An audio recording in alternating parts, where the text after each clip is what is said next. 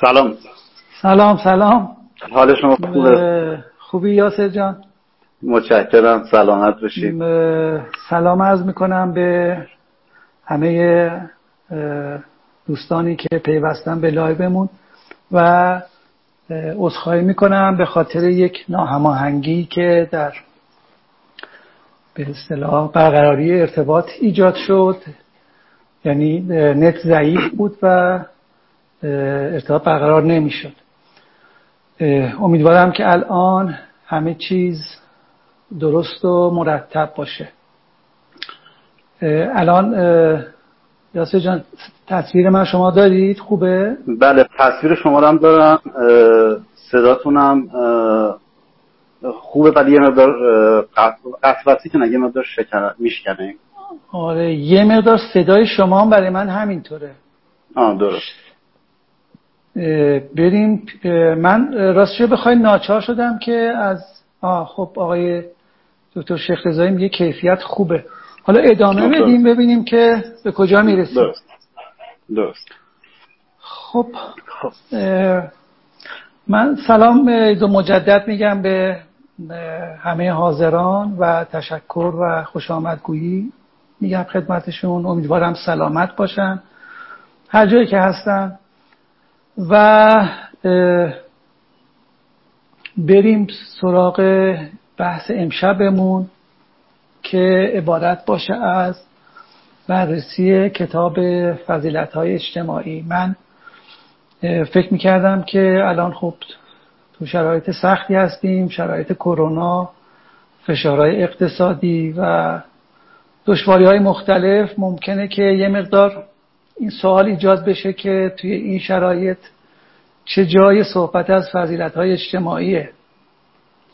ولی به خودم این جواب رو دادم که از قضا در چنین شرایط دشوار که فشارها زیاده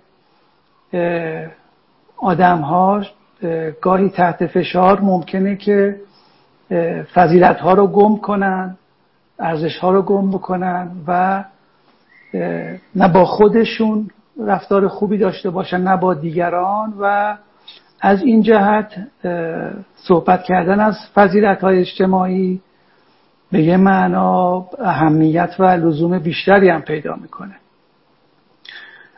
این رو مقدمتا گفتم که یک در واقع توجیه و توضیحی باشه بر بحثی که می‌خوایم انجام بدیم. خب من به رسم میهمان ها میزبانی باید میهمانمون رو معرفی بکنم خدمت مخاطبان. البته دوستانی که اهل فلسفه هستن حتما با ترجمه های آقای دکتر پور اسماعیل آشنا هستن در حوزه فلسفه.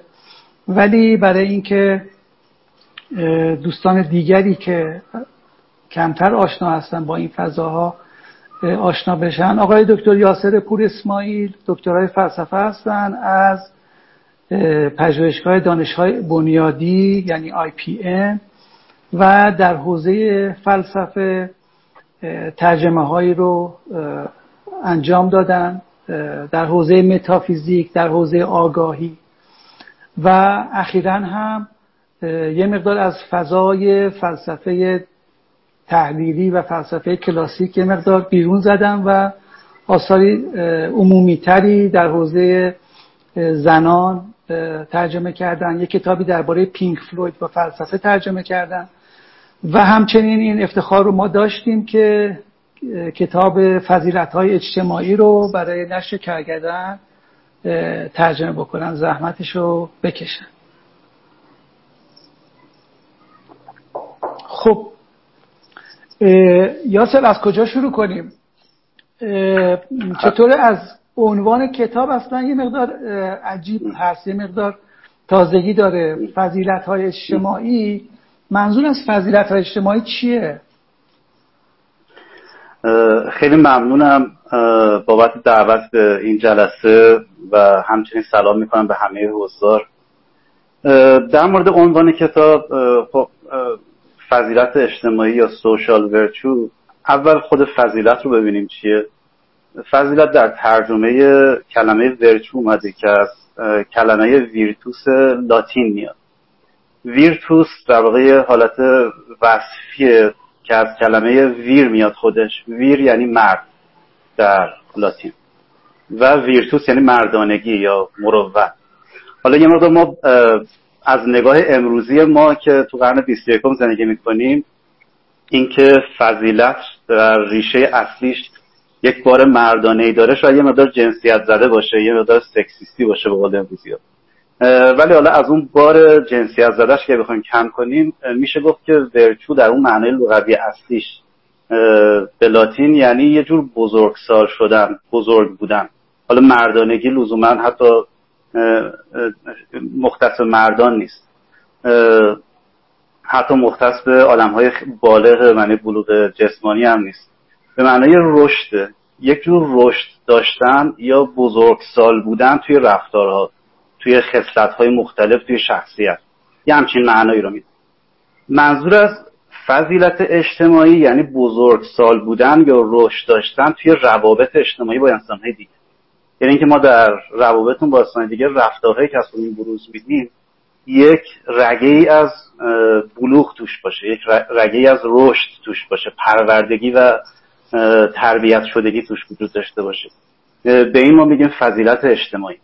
و این کتاب هم اساسا راجع به همینه. راجع به اینه که ما توی موقعیت های مختلفی که با آدم های دیگه رابطه برقرار می‌کنیم چقدر بلوغ یافته رفتار کنیم. بزرگسال باشیم یه مدخلی هم حتی داره در مورد بزرگسالی اینکه ما تربیت شده رفتار کنیم.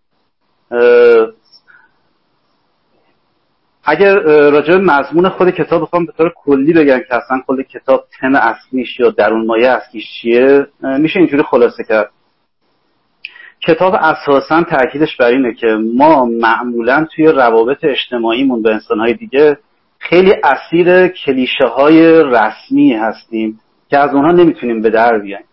مثلا ما یه سری آدابی رو به ما یاد دادن یک سری رسومی رو یه سری منش ها و رفتارهایی رو ما یاد دادن که ما طبق همون الگوها رفتار اجتماعی رو پیش می‌بریم. و خیلی وقتا ممکنه برامون مشکل ایجاد کنه خیلی وقتا ممکنه به نتیجه نرسه. ولی با این حال ما این الگو رو هی مکرر تکرار می‌کنیم. کتاب در واقع در پی شکستن این الگوهاست توی عرصه‌های مختلف روابط اجتماعی. سعی می‌کنه ما بگه که نه ما یه مقدار از اون الگوهای رسمی فاصله بگیریم.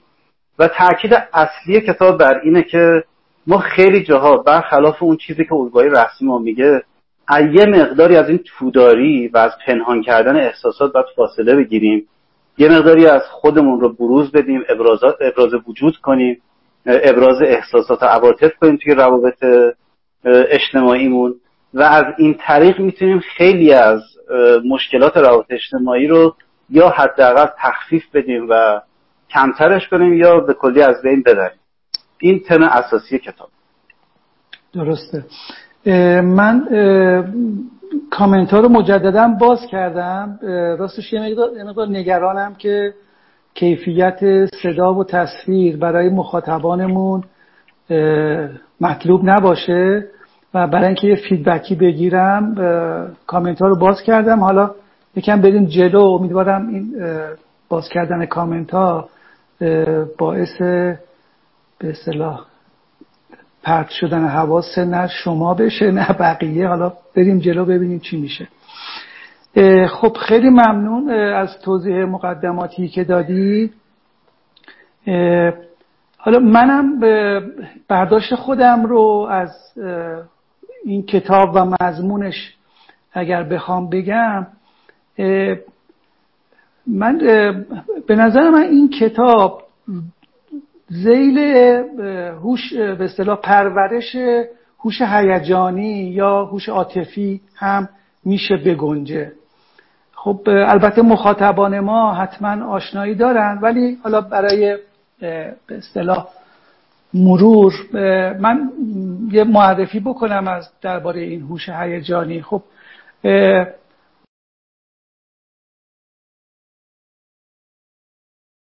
190 در واقع مطرح شد به توسط یه روانشناسی به اسم سالووی. و بعدا یک روانشناس و در واقع توسعه دهنده مهم به اسم آقای دنیل گولمن اون این مفهوم رو گرفت و یک کتاب دربارش نوشت اونو در واقع بستش داد به حوزه بیزینس حوزه توسعه فردی و و به یه معنا این مفهوم هوش هیجانی رو میشه گفتش که به اسم گلمن ضرب خورد. و اگر بخوایم در واقع به زبان خیلی ساده به هوش هیجانی رو معرفی بکنیم هوش هیجانی در مقابل هوش عمومیه. هوش عمومی رو بهش میگن IQ و هوش هیجانی مشهور به EQ Emotional Intelligence. و تعاریف مختلفی داره هوش هیجانی اینکه شناخت هیجانهای خود شناخت مدیریت خود مدیریت روابط خود با دیگران و مدیریت هیجانها. اینکه شما بشناسید که اهدافتون در زندگی چیه. و من اگر بخوام به یه زبان یه مقدار ساده تر و به زبانی که برای خودم آشناتر هست بخوام بگم هوش هیجانی در مقابل هوش عمومی. من اینجوری تعریف می‌کنم که هوش عمومی برای این هستش که به ما کمک بکنه برای زیستن. برای اینکه زنده بمونیم. اینکه یه غذای گیر بیاریم اینکه بتونیم یک شغلی پیدا بکنیم زنده بمونیم. در واقع خیلی به تعبیر انگلیسی سروایوه برای اینکه زنده بمونیم. و این هوش هوش عمومی رو به نظر من شما تو حیوانات هم می‌تونید ببینید. هممون لابد اون فیلمایی رو دیدیم از پرنده ها که مثلا یه کلاقیه که میاره سنگریزه رو میندازه توی یه لوله آب که سطح آب بیاد بالا این به غذا برسه. خب این یه هوش دیگه. و انواع موارد مثال های دیگه ای از هوش در حیوانات که اینا در واقع در خدمت زنده بودنه در خدمت اینکه اینا بتونن بقا پیدا بکنن. من بیشتر مایلم که هوش عمومی رو اینجوری تعریف کنم. حل مسائل حل اون چیزهایی که ما موانعی که بر سر راه ما هست برای زنده بودن برای زیستن. اینکه سرپناهی داشته باشیم چطور سرپناه برای خودمون درست بکنیم نمی‌دونم چطور لباس بدوزیم و و و دیگه مثالهاش رو شما خودتون بهتر می‌دونید. اما هوش هیجانی رو من مایلم که تحت این عنوان تعریف کنم که هوش هیجانی برای خوب زیستنه. برای فقط زنده بودن نیست برای خوب زیستن برای اینکه فرد کیفیت زندگی خوبی هم داشته باشه. و برای این کار باید که شخص به هیجانهای خودش رو بشناسه خودش رو بتونه مدیریت بکنه. عواطفش رو اهدافش رو ارزشهاش رو و نسبتش رو با دیگران نسبتش رو با خود با جهان با دیگران. و روی این حساب من اگر بخوام بگم که این کتاب در چه حوزه‌ای میگنجه اگر بخوام خیلی خیلی کلی بگم به نظر من توی حوزه هوش هیجانی و توسعه و پرورش هوش هیجانی می‌گنجه. اگر تا اینجا یاسر نکته ای داری می‌خوای تصحیح بکنی یا اضافه بکنی؟ نه کاملا نکته درستیه یعنی یکی از در واقع مضمون اصلی اساسا School of Life یا مدرسه زندگی اصلا پرورش عواطف یعنی ایموشنال education. یکی از چیزهایی که خود آلن دوباتن هم خیلی تاکید داره. و این کتاب هم یکی از اون جنبه های پرورش عواطف. این تقریبا شما همه آثار مدرسه زندگی که روش دست بگذارید هر کدوم یک جنبه ای از پرورش عواطف رو دارن روش انگوش می‌گذارن. حالا چه جنبه های اجتماعی چه جنبه های مثلا رومانتیک چه جنبه های جنسی چه جنبه های فردی جنبه های مختلفش رو در واقع روش تاکید می‌کنه درسته. خیلی ممنون از آره. به من به فهرست این چیزا که نگاه می‌کردم فهرست مدخل ها یا فهرست اون مهارت هایی که در این کتاب اومده بود و وقتی خود کتاب رو میخوندم به نظرم میرسیدش که بعضی وقتا کسب و حفظ فضیلت اجتماعی چقدر می‌تونه سخت باشه. یعنی گاهی مثل راه رفتن روی تنابه و عکس روی جلد کتابم یه جوری همین رو به نظر من نشون میده. مثل یه, تنا... یه خطیه که اون خانم اون آقا باید تعادلشون رو روی اون حفظ بکنن. مثلا حالا بخوام یه مثال بزنم اینکه ما نزاکت داشتن رو چطور می‌تونیم تمایزش رو با رفتار مثلا دیپلماتیک یا سیاسی رفتار کردن بتونیم مثلا این تمایز رو حفظ بکنیم. به نظر می‌رسه که گاهی این واقعا سخته. آره. و چطور مثلا چطور کسل کننده نباشیم؟ خب واقعا ابتدا خیلی به نظر می سخته که خب چطور چطور میشه کسل کننده نبود؟ و آیا این یه مهارته یا یه عده اینو اصلا دارن همینجوری دارن این رو؟ حالا جلوتر که بریم یک به اصطلاح به سراغ نمونه های از این مهارت های و فضیلت های اجتماعی می‌تونیم بریم. نکته می‌خواستی بگی؟ نه همین همین چیزی که شما گفتید ما تو سر تا سر کتابی رو می‌بینیم که اون مرز باریک همیشه ترسیم میشه. بین مثلا تودار بودن و بین بروز احساسات. یه مرزی هست که شما از یه طرف بیش از حد مثلا احساساتتون رو بروز ندید که باعث دردسر دیگران بشید. و دیگران رو آزار بدید. از یه طرف انقدر تودار نباشید که هیچ رابطه ای شکل نگیره با آدم دیگه. این مرز توی سر تا سر کتاب نکته درستی اشاره کردید که توی تصویر روی جلد کتاب هم هست. این خط مهمه که به کجا آره. خط قرار بگیر حفظ تعادل مهمه. یه نکته دیگه ای هم که باز من الان در واقع ما داریم یه مقدار مرور می‌کنیم به مزامین کلی کتاب و اون اصطلاح چیزای کلیش. بعدا یه مقدار جزئی‌تر واردش میشیم. یه نکته دیگه ای که من از این نمی‌دونم 34 تا 35 تا مقاله کوچیکه. از اینها آیدم شد وقتی می‌دیدم. حالا می‌خواستم هم با شما هم مطرح کنم ببینم نظر تو چیه.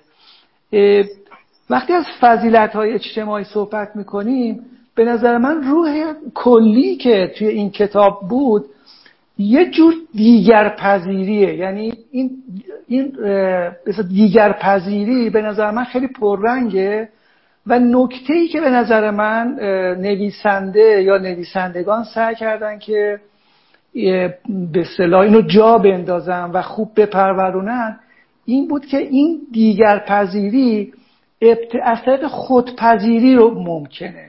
یعنی ما وقتی می‌تونیم با دیگران درست تا بکنیم که خودمون رو بهتر بشناسیم خودمون رو پذیرفته باشیم و از طریق در واقع یه جابجایی خیالی بین خود و دیگری بتونیم بریم تو پوست دیگری و ببینیم اون از رفتارش اون کارهایی که می‌کنه چه انگیزه هایی داره چه چیزی او رو برانگیزانده به اون عمل و اینجوری شاید بتونیم بهتر بپذیریمش.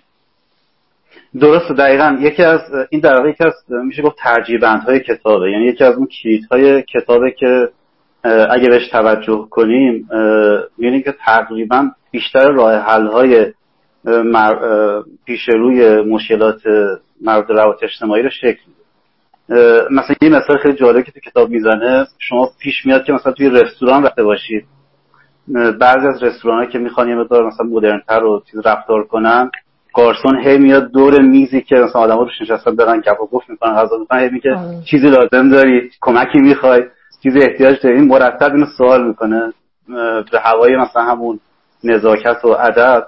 در حالی که اون کتاب خیلی خوب اشاره میگه میگه اگه یه مقدار به ذهن خودشون گارسون مراجعه کنه یا اون کسی که حالا مدیریت گارسون رو اگه به ذهن خودشون مراجعه کنن که خب چقدر شما آزار می‌بینید از اینکه یک نفر بیاد مرتب مثلا شما رو چک کنه. که چیزی احتیاج داری یا نداری این آدم یه, یه لحظه خودش رو نمی‌شناسه احساسات خودش رو بهش مراجعه نمی‌کنه. این چیزی که در سر سر کتاب حرفش ما درسته ما می‌بینیم.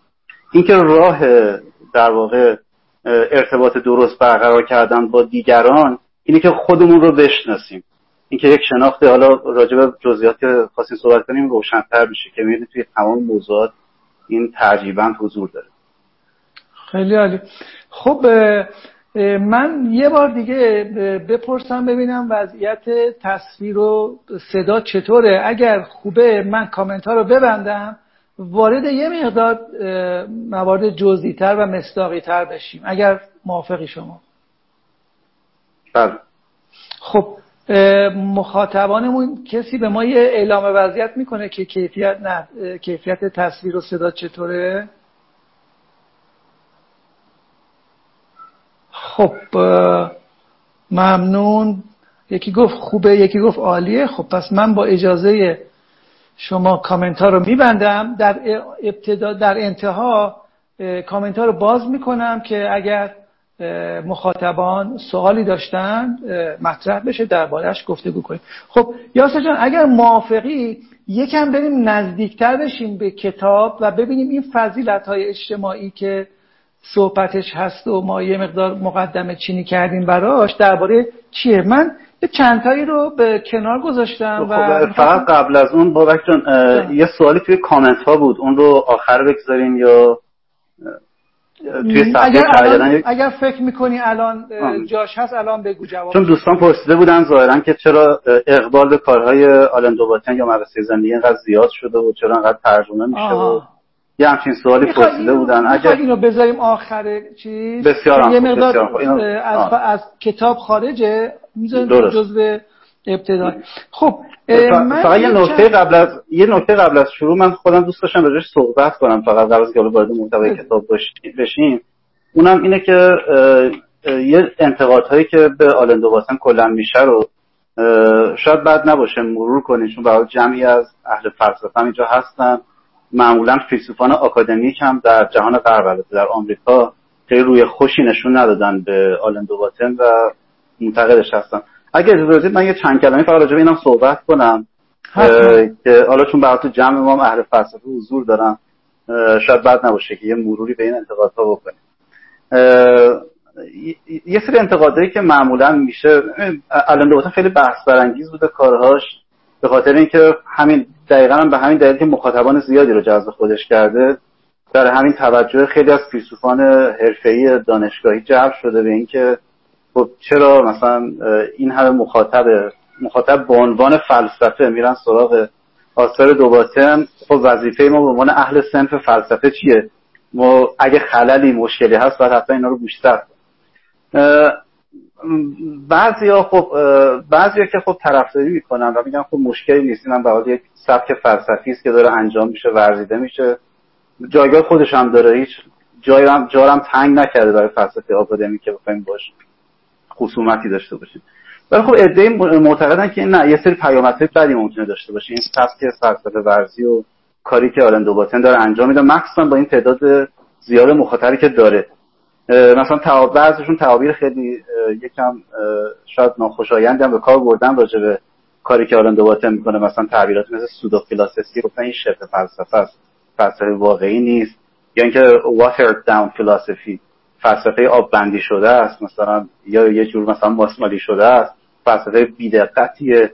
یه همچین تعابیری شده راجع به آلن دوباتن عمده اشکالات هم حول این محور میگرده که خب آلن دوباتن بیش از حد مسائل داره ساده سازی می‌کنه. مسائلی که شما باید مثلا ساعتها و روزها و هفته ها و ماهها سر کله بزنی. مثلا با آثار شوپنهاور با آثار ارسطو آثار دکارت تا بخوای یه نکته رو متوجه بشه که این درسته یا درست نیست ولی دوتا یه نقل قولی میاره و اون فیلسوف رو تقلیل میده یا فرو میکاهه به یه نقل قولی یا یه کلمه قصاری میگه خب اینم شد مثلا فلسفه دکارت یا فلسفه شوپنهاور یعنی یه خطری که گوش زد می‌کنن ساده سازی بیش از حد که یعنی اینجور جلوه میدن که انگار تحمل فلسفی یا بینش فلسفی داشتن کار خیلی سادهیه شما هم چیز ذهنت رسید همین می‌تونی بگی میشه کار فلسفی. در حالی که خب باید شما کلی استدلال کنی و استدلال و اشکالات احتمالیش رو بررسی کنی اونا رو جواب بدی.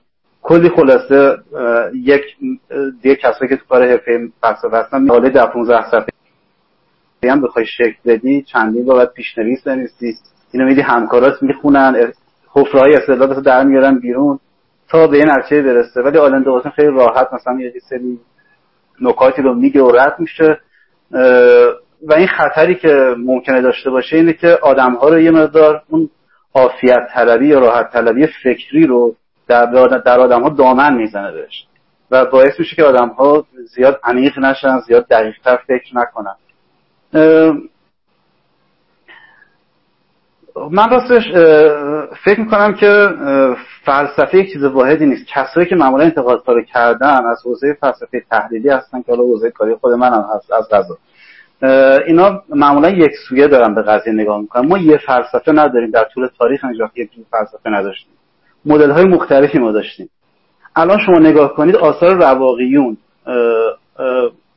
مثل مثلا آرلیوس یا مثلا آثار سنکا اینا آثارشون هنوز که هنوزه شما تو آمازون که نگاه کنید جز پرفروش ها و پرمخاطب ترین آثاره. حتی ترجمهاش توی ایران هم جز آثاریه که مخاطبان استقبال زیادی ازشون کردن. آیا همین حرف رو راجع به آثار رواقیون هم می‌زنی؟ آثار اونها باعث تنبلی فکری آدم های دیگه میشه. نه یه سنتیه و خود آلن دوباتن هم هر از تو مصاحبهاش اشاره کرده که به حال من یه سنتی که مثلا از رواقیون بوده و بعدها در دوره قرون وسطا فراموش شده این سنت رو سعی می‌کنم زنده کنم. سنت که تو شما نکات و تحملات فلسفی رو بگید یک سری نکات نابهنگام رو بگید یک سری نکات خلاف آمد عادت های فکری رو گوشزد کنید و مردم باش متنبه بشن. و یک جور در واقع به یک ویزدم برسن به یک حکمت در واقع برسن از اون نکات این یه خط نش فکری. سال اگه بعدا بحث شد مفصل راجع صحبت کنیم. کلا من موافق نیستم این رگای مختلف و جریان مختلف فلسفی ما داریم که اینا جریان داره. این هم در امتداد همون جریانی است که یه مدتی کمرنگ شده و هنوزم که هنوز پرطرفدار. خیلی ممنون از توضیحاتت. آره منم به این انتقادها برخوردم. راستشو بخوای به قول معروف حرف دارم تو این زمینه و من توی جلسه ای بود برای کتاب سرگذشت فلسفه غرب که از همین مجموعه در اومده. من اونجا درباره فلسفه عملی حرف زدم. خودت هم بودی توی اون بله. به برنامه. و سعی کردم نشون بدم که فلسفه عملی هم یک شکل از فلسفه است که به قول شما حرمت و احترام و شن و منزلت خودشو داره و از فلسفه آره موافقم که تلقی های مختلفی وجود داره. ولی یه نکته ای که به نظر من حالا حتی نرسیم حتی به یه همچین بحثی قضیه هستش که آلن دوباتن اینجا آموزش فلسفی هیچ وقت نداده و مدعی هم نبوده. اون به نظر من دنبال اون سنتیه که به دنبال خوب زیستن و بالا بردن فرهنگ و هوش هیجانی مخاطب باشه و برای همین نه فقط از فلسفه از هنر از نمی‌دونم اقتصاد از دین از زیبایی شناسی از به حکمت شرق یعنی از همه اینا استفاده می‌کنه و یک, یک چیز یک از یک چیز یک پارچه ای به اسم فرهنگ صحبت می‌کنه که حالا از قضا یکی از مجلداتی که در همین مجموعه قرار در بیاریم یه کتابی به اسم فرهنگ به چه کار می آید یعنی باید رفتید که اصلا دوباتن تلقیش از فرهنگ چی حالا ما به خاطر اینکه این بحث به نظر خودش خیلی بحث مهمیه شاید یه وقتی اصلا یه جلسه رو اختصاص بدیم و اصلا درباره بحث کردن درباره همین که این شیوه از فلسفه ورزی به اصطلاح چه جایگاهی داره. ولی خب از قضا من می‌خواستم به مخاطبانمون بگم که یاسر از یه جایی اومده از یک سنت فلسفه اومده فلسفه تحلیلی اونم آی پی ام پژوهش های بنیادی که اونقدر انتظاییه اون, اون کاری که اونجا انجام میدن. سخنرانیاشون رو بعضی وقت عنواناشو برای من میفرستن. من حتی توی فهم عنوان سخنرانی بعضی وقت مشکل دارم. از بس انتظاییه و هیچ ربطی به هیچ جای زندگی آدم نداره. البته خودشون هم قبول دارم میگن میگن این یه جور بازیه این یه جور معماست و اینا. حالا می‌خوام بگم که فعلا وارد اون بحث نشیم. برگردیم به کتاب فضیلت های اجتماعی. از نزدیک من یه چندتایی رو کنار گذاشتم که با هم یه گفتگویی دربارش بکنیم. و از حالا اینم به عنوان نکته آخر بگم. خب ببین سقرات چیکار می‌کرد؟ سقرات دنبال تعریف مفاهیم بود و ایجاد تمایز بین مفاهیم مختلف. من همین موضوع رو تا همین کتابم می‌بینم. مثلا می‌پرسه همدلی چیه؟ خب دلنشین بودن چه جور چیز؟ یعنی اصلا وقتی میگیم فلان دلنشینه منظورمون چیه؟ یعنی این ایزاه مفهومیش به نظر من نکته جالبش اینه که ایزاه مفهومی رو وارد یه حوزه هایی کرده که قبلا اصلا چنین اتفاقی نیفتاده بود. من مطمئنم هیچ البته حالا مطمئن نیستم ولی سراغ ندارم در تاریخ فلسفه که کسی بیاد درباره مفهوم اینکه دلنشین بودن معلفه هاش چیه. شخص چه ویژگی هایی رو داشته باشه می‌تونیم بگیم دلنشینه. یا کسل کننده بودن چجوریه؟ خودش به نظر من اینم به نظر من از این جهت یک کار می‌تونه فلسفی محسوب بشه. هرچند به نظر من این کتاب یک کتابیه که نه فلسفه است نه روانشناسیه. اگر از من بپرسم من میگم که این کتاب در حوزه حکمت عملیه. یعنی هم فلسفه هم با اون چیزایی که در زندگی روزمره میگذره. خب یا اگر موافق باشی من از مدخل اول که هم درباره همدلیه شروع بکنیم که عنوانش اینه که همدلی چیست.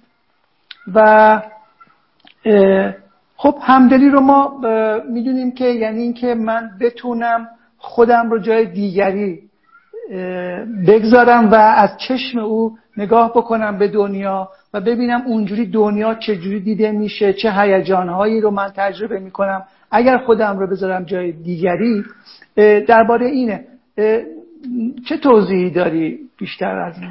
اینجا به نظر من یه نکته جالبی توی این مقال هست توی فصل همدلی که در واقع الگوی کلی تمام مقال ها رو هم نشون میده. اون نکته آخری که گفتیم به نظرم کاملا درسته. ما این کتاب کتاب فلسفه نیست. مجموعه School of Life مجموعه فلس... ادعای فلسفه بودن نداره ولی ولی نکته گفتی درسته. اگر ما دقیق بشیم می‌بینیم کار کاری که میشه کار فلسفیه. وقتی مثلا راجع به همدلی بحث می‌کنه اینجا راجع به مفهوم همدلی میاد یک ایضاح مفهومی خارق العاده به نظر من می‌کنه که واقعا جالبه. یعنی این کار کار فلسفیه. شما مثلا می‌تونید یه سری آثار مثلا روانشناسی کاربردی رو دنبال کنید که من چجوری همدلتر باشم آدم همدلتری باشم. اونا همچین چیزی رو در اختیار شما نمی‌گذارن. مفهوم رو برای شما نمیشکافن. اونا مثلا به شما میگن شما رو فلان رفتارها کار کن. مثلا فلان رفتارها رو بیشتر کن نمی‌دونم بیشتر گوش بده بیشتر فلان از اینجور توصیه های عملی می‌کنن برای اینکه شما بتونید مثلا همدلی در خودتون تقویت کنید. ولی آلن دوباتن کارش از این حیث روانشناسی به این معنا کاربردی نیست. این کار رو هم نمی‌کنه در پرورش رابطه به قول شما اون تعبیر حکمت عملی که گفتید واقعا تعبیر درستیه. یعنی می‌خواد در واقع بینشی در شما ایجاد کنه که از طریق اون بینش شما خود به خود کلید عمل درست رو پیدا کنید. در مورد همدلی نکته جالبی که میگه همینه. میگه که ما برای اینکه با دیگران همدلی کنیم لازم نیست که خودمون رو نادیده بگیریم. خیلی از ما فکر می‌کنیم که همدلی کردن یعنی یه جور فداکاری فداکاری شناختی. انگار ما توی ذهنمون خودمون رو دیگه نادیده بگیریم احساسات رو نادیده بگیریم به آدم دیگه توجه کنیم خودمون رو به کلی جای آدم دیگه بگذاریم. کلید اصلی همدلی رو آدم دوباره میگه که در واقع اینه که شما بخش های پنهانی وجود خودت رو پیدا کنی. گذشته خودت رو یکم کند و کاف کنی. و در گذشته خودت ببینی که چه چیزهایی بوده. مثلا فرض من یه آدمی رو می‌بینم که اصلا هیچ رفت و نسبتی با من نداره. هیچ شباهتی به من نداره این آدم.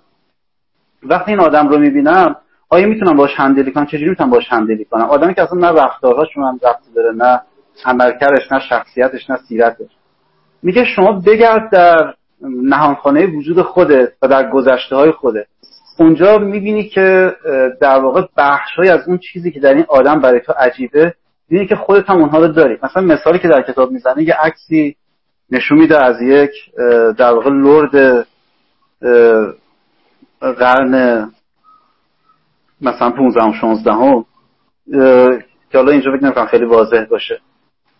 این آدم خیلی نگاه متبخترانه و متکبرانه ای داره. آیا شما مثلا یه آدم افتاده و خاکی هستی چجوری می‌تونید با یه همچین آدمی همدلی کنید؟ میگه شما یکم گذشته خود رو بشکافی یکم اون ابعاد پنهانی وجود خودت رو بشکافی می‌بینی که نه در خود شما هم یه حالت از بالا پایین به یه سری آدما هست. اینو می‌تونی پیدا کنی یا هر از شما این حس رو می‌کنید که یک کم مثلا با جذبه رفتار کردن با آدمای دیگه مثلا چه مثلا حس حالی داره. این رو می‌تونید درک کنید. و از این طریق شما می‌تونید با این آدم همدلی کنید. همدلی کردن در واقع اینه که ما یه جوری بشه یه جوری نقش تعبیری که تو اینجا به کار برای اینه که یه جور نقش وکیل مدافع رو بازی کنیم. آره. یه وکیل مدافع کارش چیه؟ وکیل مدافع کارش نیست این نیست که لزوما موکلش رو تبرئه کنه از اون جرم و بگه که این هیچ کاری نکرده. خیلی وقتا قبول می‌کنه. مثلا خب شواهد بعضی وقتا اینقدر قاطعه که یه وکیل مدافع دادگاه نمیاد که آقا این کار نکرده با شواهد خیلی واضحه. فیلمش هست یا مثلا همه شواهد خیلی واضح وجود داره. کاری که می‌خواد بکنه دنبال شرایط مخففه میگرده. دنبال میگرده که ببین این آدم مثلا در اون حالت مثلا یا دچار یک مثلا جنون آنی شد. این آدم در اون لحظه مثلا دچار دعواش شد. آره یا مثلا با یک کسی دعوا شده بود که حال روانی خوبی قرار نداشت این کار رو کرد. یه دنبالش یه سری شرایطی می‌کردیم که تخفیف بده مجازات مجازات کم پایینتر بیاره دیگه ما همین کار رو در مورد دیگران هم می‌تونیم بکنیم. خودمون رو جای وکیل مدافع دیگران بگذاریم. اگه طرف خفت و خطایی کرده میگیم خب احتمالا مثلا اون روز مثلا فلان مشکل رو داشته خسته بوده شب مثلا شاید داشته بچه داری می‌کرده بچهش نداشته این شب بخوابه مثلا اومده خونه مثلا خیلی خسته. اومده مثلا سر کار توی دانشگاه خیلی خسته بوده. در همین یکم مثلا بدرفتاری کرده یا به بی حوصله بوده توی رفتار من. این دنبال شرایط مخففه گشتن. این یه جور کلید همدلیه. درسته. آره موافقم. به نظر من نکته جالبش همین هستش که میگه که ما معمولا درباره خودمون وکیل مدافع خوبی هستیم و میگه که بیایم و این فرصت رو به دیگری هم بدیم. یعنی وکیل مدافع او هم بشیم و به قول اون تعبیری که کتاب به کار برده تو هم روش انگوش گذاشتی شرایط مخففه.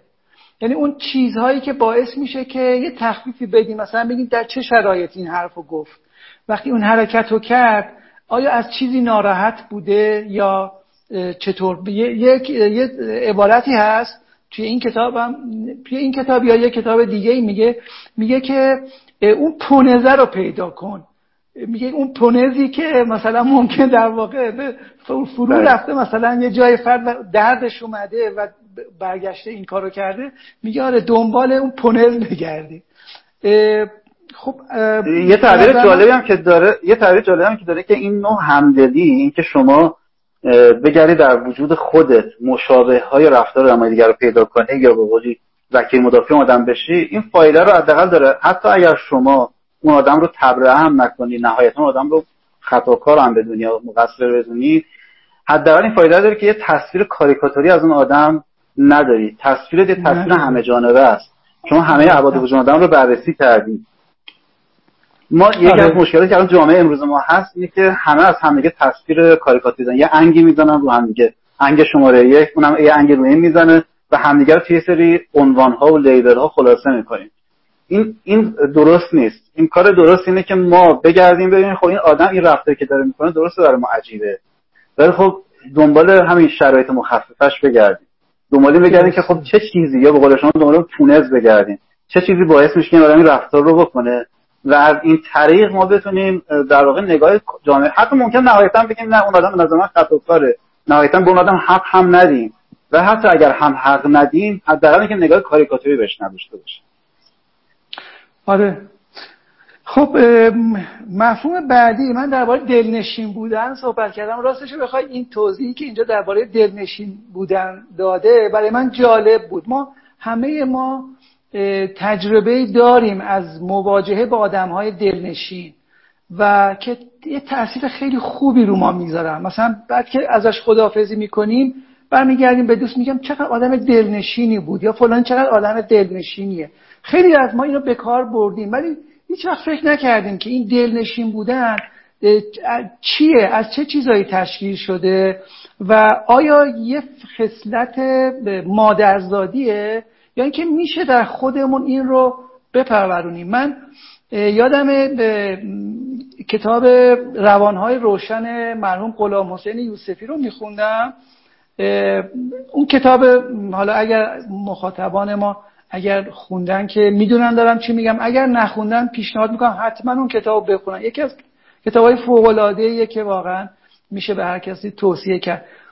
غلام حسین یوسفی اونجا یه خاطره ای نقل می‌کنه از بچه وقتی دبستان بوده بچه بوده در دوره دبستان از مدیرش. که میگه که مثلا مثل که این توی امتحانات شاگرد اول شده بوده قرار بوده یه جایی ازش تقدیر کنن جایزه بدن و اینا و یه جایی بیرون از مدرسه خودشون بوده و قرار گذاشته بود با مدیرش که با هم برن اونجا. بعد میگه که ما که رفتیم با مدیرم داشتیم می‌رفتیم بعد گفت رسیدیم به یه جایی. البته من حالا دارم از حافظه خیلی خیلی دورم نقل می‌کنم. ممکنه یه مقدار خیلی دقیق نقل نکنم. ولی مضمونش این بود که میگه که رسیدیم به یه جایی که یه آب جمع شده بود یا حالا اینا بارون اومده بود. چی شده بود که آب جمع شده بود؟ من نمی‌تونستم برم. میگه این مدیر منو گرفت رو کولش و شروع کرد از اون جایی که آب بود رفتن و میگه این برای اینکه من احساس خجالت نکنم معذب نباشم شروع کرد و صحبت های مثلا صحبت هایی که میگو من اصلا مدیرمون همچین صحبت های تا نشنیده بودم. مثلا خاطره گفتن نمی‌دونم جوک گفتن خندیدن اینا که اون در واقع شرمنده بودن و معذب بودن منو بگیره. و من این داشتم این مقاله رو این مدخل رو که میخوندم یاد اون خاطره افتادم. دلنشین بودن چیه یاسر؟ اون سوالی که کردی سوال مهمیه. آیا دلنشین بودن یک چیزیه که بعضی از آدم‌ها مادرزادی دارن؟ و اصلا کلا چیز اکتسابی یا نه؟ چیزیه که یه دارن یا داریش یا نداریش. نمیشه مثلا به دستش بیاری. کتاب می‌خوام بگه که نه. یه فنه یه مهارت شما می‌تونید به دستش بیارید اینطور نیست که ملک تلق یه عده خاصی باشه و فقط اونا دلنشین باشن و کس دیگه نتونه. دلنشینی چیز مهمی هم هست. از این جهت که باعث میشه که بتونیم روابط خیلی بهتری برقرار کنیم. بتونیم اهداف اجتماعی رو خیلی بهتر جلو ببریم. معلمی که دلنشینه می‌تونه به هدف آموزشیش بهتر برسه. مدیری که دلنشینه می‌تونه با کارمنداش و کارکنانش بهتر رفتار کنه و نتیجه بهتری توی کار بگیره. توی روابط خانوادگی هم همینطور. آدمی که دلنشینه روابط خانوادگی می‌تونه بهتر مدیریت کنه. بنابراین مهمه که اگه بتونیم دلنشینی رو به دست بیاریم چیز به دست آوردنی باشه اینجا کتاب می‌خواد بگه که دلنشینی چهار, پنج تا معلفه داره این چهار پنج تا معلفه رو یکم بررسی کنیم می‌بینیم که نه میشه دلنشینی رو در خودمون پرورش بدیم و به دست بیاریم معلفه اول آدمای, دل... آدمای دلنشین اینه که خیلی خودمونی هن. خودمونی هن یعنی چی؟ یعنی اینکه می‌تونن احساسات درونی خودشون رو بروز بدن. درسته که هم صورتی که اول, اول کردیم تو تمهای اصلی کتاب. درسته که تودار بودن خیلی خوبه. ما نباید دیگه هر جا هر احساسی داشتیم همجور بیان کنیم. بدون هیچ قید و بندی. این چیز خوبی نیست در روابط اجتماعی باعث آزار دیگران میشه. نباید از این طریق دیگران رو اذیت کنیم. اگه من مثلا برسم مثلا خونه رفیقم یا خونه مثلا مهمونی جایی رفتم بگم آخ هوا گرمه آخ مثلا عرق کردم آخ اونو روشن کن اونو چی؟ این باعث زحمت دیگران میشه. دیگه انقدرم خودت باشی دیگه خوب نیست دیگه انقدرم خودت بریزی بیرون خوب نیست. ولی خب تا یه حدیش کنترل شدهش خوبه. و این خودمانی بودن یعنی یه جور بیرون ریختن خودت به صورت کنترل شده. یعنی جوری که در واقع باعث آزار دیگران نشه و در این حال فضای راحتی و آرامش برای دیگران ایجاد کنه. یعنی دیگران احساس کنن دیگه نه راحتن. یه فضا مثلا فاصله نیست رسمی نیست. توش احساس راحتی کنن. این خیلی مهمه پس در واقع یعنی یه جور خودمونی بودن در واقع با این کنترل اون ابراز احساسات شما هم یه فاصله رو حفظ کردی هم فاصله رو برداشتی. یه همچین کاری کردی. یه یه کاریه که با زحمت و تمرین میشه به دست. آره, آره. این از این مواردیه که خیلی به اصطلاح دست پیدا کردن بهش همون مثل راه رفتن رو تنابه که میگه که هم یه جوری خودافشایی بکنی یه مقدار یه جنبه هایی از خودت رو بروز بدی که معمولا آدما بروز نمیدن. سعی فکر می‌کنم باید ادب داشته یه جنبه هایی رو ولی خب این کار باید با مهارت انجام بشه که باعث دلزدگی اون شخص مقابل نشه و عنصر بعدی صمیمیته یکیش خودمونی بودن و دومی صمیمیت. درست. صمیمیت یعنی چی؟ تفاوتش به خودمونی بودن چیه؟ صمیمیت یعنی اینکه یه احساس نزدیکی به طرف بدی که طرف بتونه نیازهاش رو راحت برطرف کنه. کلید صمیمیت یعنی چی؟ کلید صمیمیت اینه که در واقع شما همون چیزی که اولش اشاره کردی بابک که ما باید به درون خودمون رجوع کنیم نیازهای خودمون رو بشناسیم. اگه من نیازهای خودم رو بشناسم و این رو تعمین بدم به دیگران اون وقت هم به راحتی صمیمیت برقرار کنم. مثلا فرض کن من مهمونی از یک راه دوری برام اومده از سفر اومده. خب خود من پیش خودم فکر می‌کنم من اگر از یک راه دوری مثلا 6 7 ساعت مثلا سفر بیام خونه یه آدمی چی احتیاج دارم؟ چی نیاز دارم؟ خب مثلا ممکنه یه دو ساعت دراز کشیدن برای من خوب باشه. ممکنه یه دوش گرفتن برای من خوب باشه. آدم سمی آدمی که اینو درک می‌کنه. مثلا وقتی کسی میاد خونهش میگه خب همونجور که خود من احتیاج به دوش گرفتن و دراز کشیدن دارم خب این آدم از این سفر اومده. این آدم به هم احتیاج داره. مثلا خودش بهش میگه که من مثلا اینجوری بگیم. من خودم وقتی سفر راه طولانی میرم دوست دارم دوش بگیرم. تو چجوری؟ دوست داری دوش بگیری؟ مثلا همون آماده است. مثلا برو دوش بگیر. این یه صمیمیت ایجاد می‌کنه. طرفی احساس راحتی می‌کنه. یعنی در واقع از خودشناسی می‌رسیم به شناختن نیازهای طرف مقابل و یه فضای صمیمی براش ایجاد می‌کنیم. درسته. آره من یه مفهوم دیگرم معرفی بکنم در دلنشین بودم بریم روی مفهوم بعدی و اونم کنجکاویه. یعنی یکی از عناصر دلنشین بودن کنجکاویه ولی کنجکاوی بجا که آدم دلنشین این مهارت رو داره که سوالهای کنجکاوانه بپرسه درباره طرف مقابلش و البته این کار رو هم به شکل تصنعی انجام نمیده. واقعا کنجکاوه می‌خواد اطلاعات بیشتری داشته باشه داشته باشه و البته بدون اینم که مثلا بخواد وارد اون قسمت های خیلی خصوصی تر فرد بشه و میگه که آدم دلنشین درباره دیگران احساس کنجکاوی می کند سوالهای بجا و جدی زیادی درباره آدم جدیدی که تازه با او, با او روبرو شده است می‌پرسد. او فقط وانمود به این کار نمی کند کنجکاویش حاصل نوعی نگرش بنیادی درباره آموزش است. اساسا آدم کنجکاو احساس می کند تقریبا از همه کسانی که ممکن است ملاقات کند می تواند چیزی یاد بگیرد حالا من دیگه بیشتر از این چیز نمی کنم. این چیز رو اگر موافقی بریم سراغ بله. مفهوم بعدی. من یه مقدارم نگران زمان هستم. البته ما از ساعت ما تا ساعت نه نیم شروع کردیم درسته؟ نه نیم شروع کردیم بله. تو کنم خب یه رو دیگه هم خوب باشه 20 دقیقه یه رو 20 دقیقه یه رو دیگه ادامه البته باید به پرسش و پاسخ هم ممکنه که دوستانی باشن که مایل باشن سوالهایی رو بپرسن. خب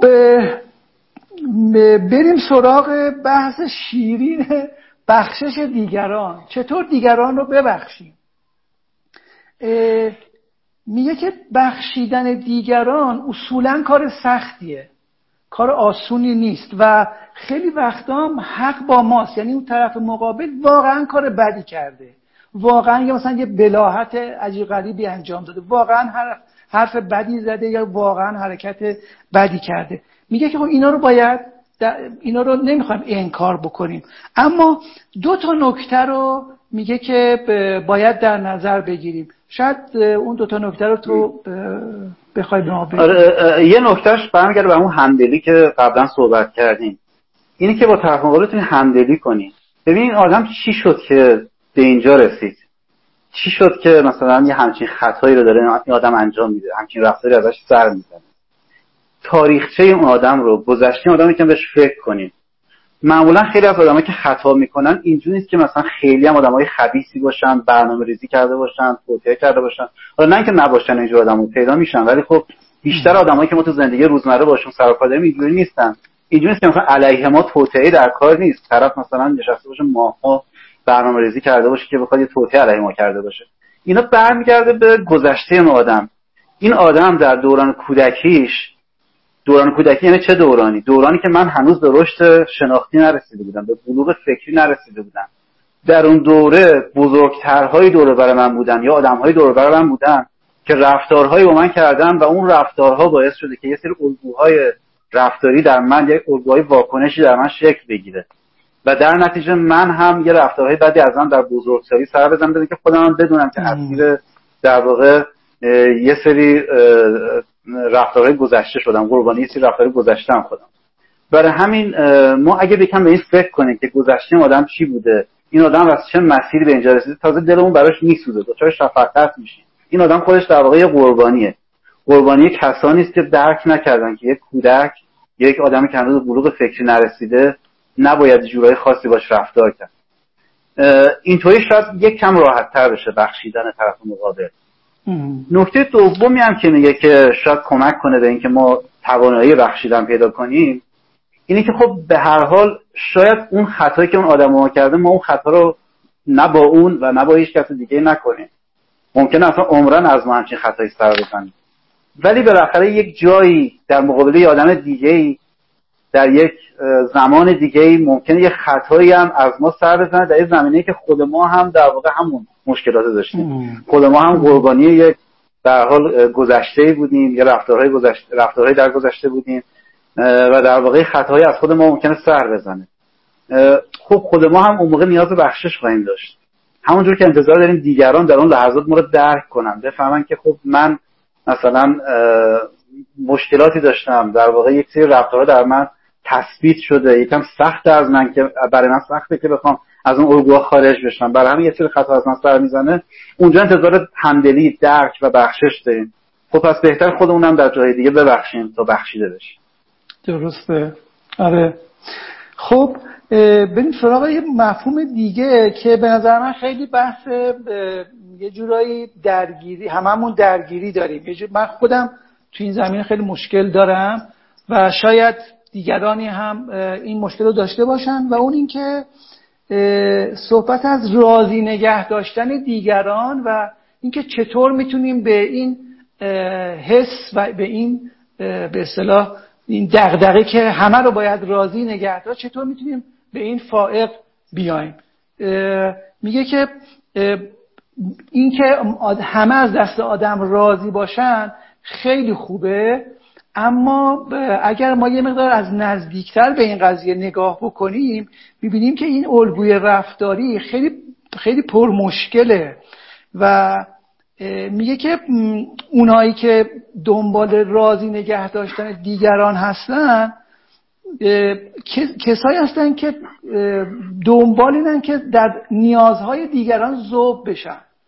و میگه که این اینجور آدم ها اگر بخوایم سریع حرف بزنیم و بیپرده حرف بزنیم میگه همچه آدم ها آدم دروغگویی. چرا؟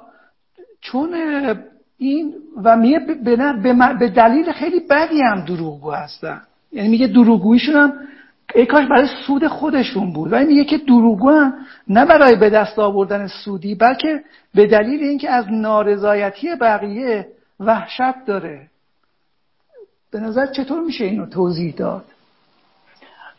توضیح که کتاب میده اینه که یه, توضیح روانکاوانه است در برمیگرده به گذشته.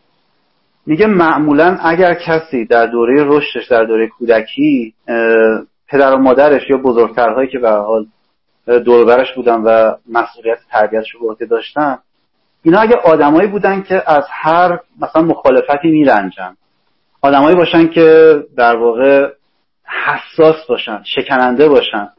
شاید هم مثلا همینجوری نه اینکه مثلا آدمای بدخلقی باشن که مثلا اگه بهش بگی که مثلا این غذا رو نمی‌خورم یا این لباس دوست ندارم یا این کفش رو دوست ندارم یا مثلا الان نمی‌خوام مثلا مشغول بنویسم نمی‌دونم الان حوصله فلان کار ندارم. اگه این چیزا رو بهش می‌گفتی نه اینکه حالا مثلا بد اخلاقی کنه یا تنبیه کنه.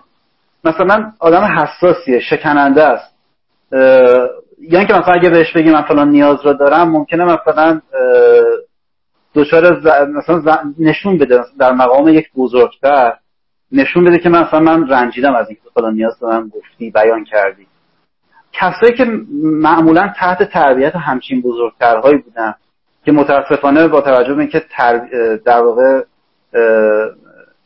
ما نظام آموزشی نداریم که پدر مادرها درست فرزند تربیت کردن رو یاد بده. هم چیزی نداریم خیلی از پدر مادرها ممکنه که بر اساس همون انگیزه های طبیعی و اولیهشون بچه ها رو بزرگ کنن و خیلی وقتا توجه نکنن که بچه در شرایطی قرار داره که باید یکم متفاوت با بزرگسال باش رفتار کرد. بچه باید در شرایطی باشه که عشق نامشروط ببینه به صورت نامشروط دوست داشته باشه دوست داشته شده داشته بشه و بتونه به راحتی هر زمان که خواست نیازهاش رو بیان کنه. و حتی اگر نیازهاش شدنی نباشه باید نیازهاش رو جوری مثلا بهش مثلا فهموند که بچه احساس نکنه که حق نداره دوباره نیازهاش رو بیان کنه. یعنی حتی اگر نیازهاش هم برآورده نکردیم باید به شیوه در واقع بالغانه این کار انجام بشه. خلاصه کسایی که اسیر بزرگترهای اون شکلی معمولا این الگو در ذهنشون شکل می‌گیره که خب پس من نباید برای هیچ کس زحمت ایجاد کنم. من نباید به هیچ کس در واقع نبگم. اگه اون طرف میگه الان غذا بخوریم خب بگم باشه الان غذا بخوریم. اگه میگه الان مشروط بشیم نیست بگم خب الان باید مشروط نیست بزرگم که میشم همینه. اگر رئیس اداره بگه که فلان کارو بشین انجام بده خب میگم آره نمیگم بهش که. خب من مثلا الان حسشو ندارم یا الان سرم شلوغه اصلا. دو تا پرونده دیگه من دادی بعد اونها رو رسیدگی کنم بعد اینو بزنم یه زمان دیگه. به همه چی میگیم آره. همه رو قبول می‌کنیم و بعدا توی شرایط بدی خودمون رو گرفتار می‌کنیم. که در واقع به همه آره گفتیم و بعدا زحمتش افتاده به دوش خودمون. درسته. من دوست داشتم درباره همین مفهوم تلاش برای راضی نگه داشتن دیگران بیشتر صحبت بکنیم. ولی چون بنا بنای خودم برای این بوده که لایومون هول و یک ساعت بیشتر نشه ممکنه بالاخره برای مخاطبانمون خسته کننده باشه و بالاخره بعضی از دوستانم ممکنه روزه بوده باشن امروز و بخوان استراحت بکنن یه مقدار سعی می‌کنم که خلاصش بکنیم. برای همین من دیگه سراغ یه مفهوم دیگه میرم که اونم بحث بکنیم و بریم سراغ به پرسش و پاسخ هم برسیم. و اونم بحث تنهاییه. یه جمله ای داره توی این کتاب که به نظر من جمله تکان دهنده ایه که میگه که چرا سرنوشت همه ما تنهاییه؟ یعنی هیچ گریز و گزیری از این تنهایی نداریم. و در این حال عیبی هم نداره. یعنی خیلی شاکی هم نباشیم درباره این. مفهوم تنهایی رو مطرح می‌کنه. و اینکه به ما تنها بودن بخش جدایی ناپذیری از همه آدم هاست و بعد میاد و میگه که چرا ما تنهاییم؟ دلایلی رو ذکر می‌کنه. برای تنهایی ما. یکیش اینه که دلیل تنهایی ما اینه که ما خیلی وقتا خیلی از حرفامون رو با دیگران نمی‌تونیم در میون بذاریم. به, به دلایل مختلف. گاهی به خاطر اینکه به اون چیزی که می‌خوایم بگیم ممکنه خیلی مثلا با خلاف عرف باشه خلاف اون هنجارهای جامعه باشه. این یکی. یا یا بخشی از ضعف های ما باشه ترس های ما باشه اون اشکالات اون جنبه های تاریک وجود خودمون که میترسیم که اینو اگر بگیم مقبولیتمون رو از دست بدیم. و میگه که خب اگر امر دائر باشه بین مقبولیت و صداقت با طرف مقابلمون معمولا افراد مقبولیت رو انتخاب می‌کنند که چهره خودشون رو و این یکی از دلایل مهم تنهاییه. یا مثلا نکته دیگه ای که درباره تنهایی میگه میگه که ما هممون به همون جمله معروف که هر کسی تنها میمیره. ما باید دردهامون رو تنها تاب بیاریم. هیچ کس نمی‌تونه به جای ما درد بکشه. وقتی ما دچار مشکلی بشیم اطرافیان فوقش میان دل میسوزونن قوت قلب میدن. ولی فقط منم که باید اون زجر اون رنج رو بکشم. و این باعث میشه که ما تنهایی خیلی حس تنهایی شدیدی بکنیم. و و موارد دیگه ای که ذکر می‌کنه دیگه من واردش نمیشم. اما اون چیزی که دوست دارم تو توضیح بدی اینه که این میگه که خب آره مثلا از گوته هم نقل می‌کنه که میگه گوته دوستای زیادی داشت ولی اواخر عمرش اومد گفتش که هیچ کس اونطور که باید و شاید منو درک نکرد. و من هیچ و منم هیچ کسی رو درک نکردم و هیچ کس هیچ کس دیگه رو درک نمی‌کنه. نویسنده اینجا میاد میگه که این خیلی چیز بدی هم نیست و توضیح میده که چطور میشه که این تنهایی رو در واقع از یک نقطه ضعف تبدیلش بکنیم به یه نقطه جالب شاید به یه نقطه قوت. اگر موافقی آره. تو آره این, این یکی از نکات خیلی جالبه توی این کتاب برای خود من اینکه اگر ما تنهایی رو بپذیریم یعنی قبول کنیم که ما نهایتا تنهایی این باعث میشه که ما دست به سری کارهای خلاقانه تر بزنیم. آثار هنری یا آثار ادبی خلق کنیم. مثلا در حد الان که وبلاگ بنویسیم حتی چه برسه که حالا داستان بنویسیم شعر بنویسیم این باعث خلاقیت میشه. چرا؟ این این نکته جالبیه. خیلی وقتا آدمی که تو قرن دوازدهم مثلا یک شعری نوشته ممکنه هشت قرن بعد بعد یکی پیدا بشه که شعر رو درک کنه. یعنی دو تا آدم هستن که همدیگه رو کامل درک می‌کنن ولی با فاصله مثلا هشت قرن. این این خیلی چیز جالب و هیجان انگیزیه که شما یه اثری رو خلق کنید با پذیرش تنهاییت این دقیقا مثل همون کاری که قدیم ها می‌کردن مثلا توی در واقع کاغذی توی بطری میذاشتن و چوبنده میذاشتن می‌گفتن تو اقیانوس که به دست یک کسی که درکشون می‌کنه برسه. می‌گفتن من همچین آدمی هم من همچین احساساتی دارم. یه کسی که نابد می‌رسه اگه تو همچین کسی هستی بیا فلانجا هم گرد ببینید الان که اینترنت هست مثلا این کار از طریق وبلاگ و از طریق حالا صفحات شبکه‌های اجتماعی ممکنه انجام بشه. کسی میاد اینجا احساسات خودش رو میریزه بیرون اون افکاری که در تنهایی برای خودش شکل گرفته رو میریزه بیرون و از این طریق شاید شاید شاید یه کسی که تا حدودی درکش کنه پیدا بشه حالا اگه هم پیدا نشد شاید یه قرن دیگه پیدا شد شاید 200 سال دیگه پیدا شد مشکل نیست ولی آره. پیدا خواهد شد این شاید یکی از آره. انگیزه های کارهای خلاقانه ادبی و هنری هم همین باشه که شاید به هر حال یک زمانی یه وقتی کسی پیدا بشه و این خودش در حال طرب انگیز و دلانگیزه که همچین اتفاقی بیفته آره. آره. نکات دیگه هم میگه بگو بگو یه نکته دیگه هم که جالبه اینه که اگر ما تنهایی رو بپذیریم و شروع کنیم در خلوت خودمون با خودمون گفتگو کردن و با خودمون فکر کردن به که حالا بشینیم حرفایی که از این ور میشنویم رو بلغور کنیم این باعث میشه که یک شخصیتی در ما شکل بگیره ما صاحب موضع بشیم صاحب منظر بشیم و اگر ما یعنی یه همچین مرحله مراحلی اول تنهایی رو بپذیریم. بعد از اینکه تنهایی پذیرفتیم شروع کنیم صاحب منظر شدن و صاحب شخصیت شدن. اون وقت شاید در جستجوی شریک زندگی یا در جستجوی یار و همنشین موفقتر هم باشیم. یعنی اگر اون آدم هم همین کار رو کرده باشه ما آدم شخصیت شکل داده باشه اون وقت ممکنه که ما بتونیم راحتتر اشتراکات پیدا کنیم. به جای اینکه ما یه آدم دلقوه باشیم که هنوز تو خلوت خودمون خودمون رو نساختیم بخوایم با دیگه که اونم دلقوه است با هم دیگه مثلا پیدا بعد معلوم نیست که فعلیت همون چجور باشه ممکن اصلا هم نخوره. ولی اگه هر دو به اون فعلیت در درون در تنهایی رسیده باشیم اون وقت احتمالا رابطه خیلی بهتر و نزدیکتر می‌تونیم با آدم دیگه پیدا کنیم. آره. من یه, یه چند جمله رو از کتاب می‌خونم و بحث رو تمام می‌کنم.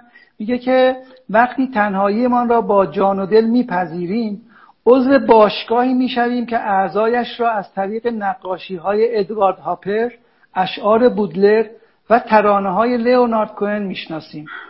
در تنهایی وارد سنتی دیرینه و با عظمت می‌شویم و در کمال شگفتی خودمان را در جمعی بزرگ مییابیم. یعنی می‌بینیم که نه خیلی هم تنها نبودیم. من اون شعر شاملو یادم افتاد که میگه کوها با همند و تنهایند. همچون ما با همان تنهایان. و ما در واقع به این ترتیب می‌تونیم خودمون رو در یک جمعی از تنهاها پیدا بکنیم. خب اگر موافقید من کامنت ها رو باز می‌کنم و بحث رو در اینجا یعنی بحث درباره فضیلت های اجتماعی رو اگرچه نکامل ولی دیگه اینجا تموم می‌کنیم. اگر دوستان سوالی داشته باشن و متن چیز بکنیم. خب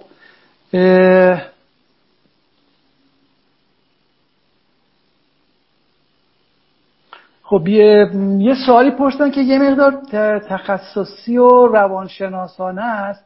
می‌پرسن که ضمن تشکر از مباحث خوبی که مطرح شد در بحث همدلی در مورد وکیل مدافع صحبت شد می‌خواستم بدونم این موضوع چقدر با تکنیک وکیل مدافع در کتاب رابرت لیهی و همینطور کتاب زندگی خود را دوباره بیافرینید مطرح شد.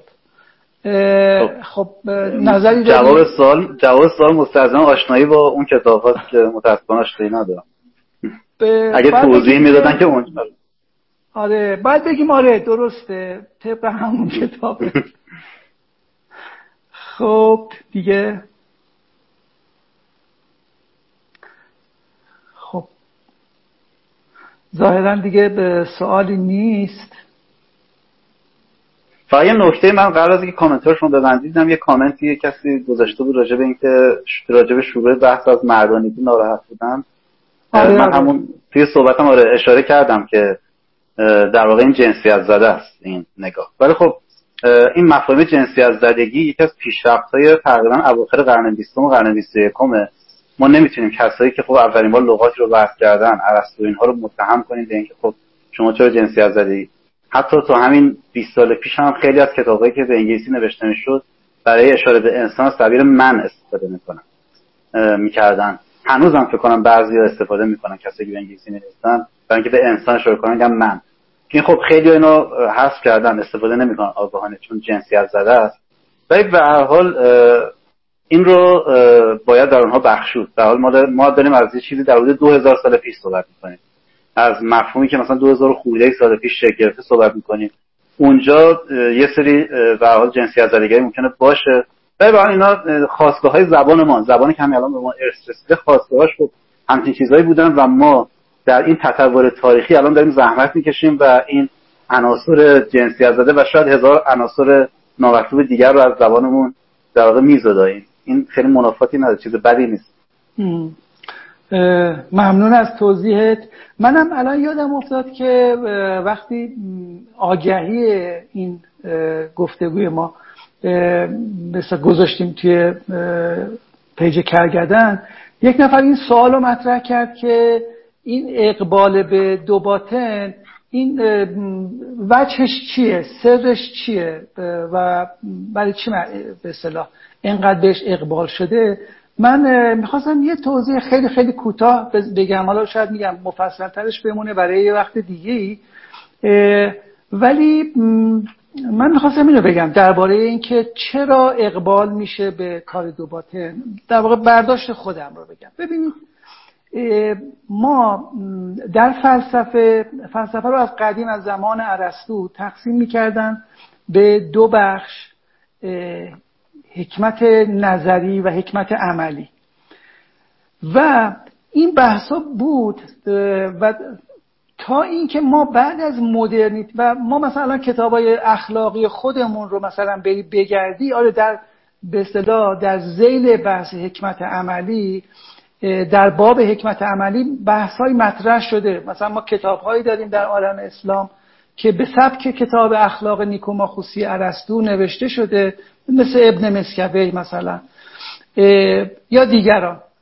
و خب ولی اینا در اون فضای سنتیه. خب ما اگر وضعیت امروزمون رو در نظر بگیریم در قرن 21 و بعد از روشنگری بعد از اون چیزی که مشهور شده به سه تا شوک بزرگ از طرف نیچه و فروید و مارکس وارد شد. ما الان در در, در جهانی زندگی نمی کنیم که ارسطو یا آبا و اجداد ما تون زندگی می‌کردن بخوام خلاصه تر بگم امروزه ما اون بحث های حکمت عملی که در بین گذشتگان ما بوده امروزه پاسخگو نیست.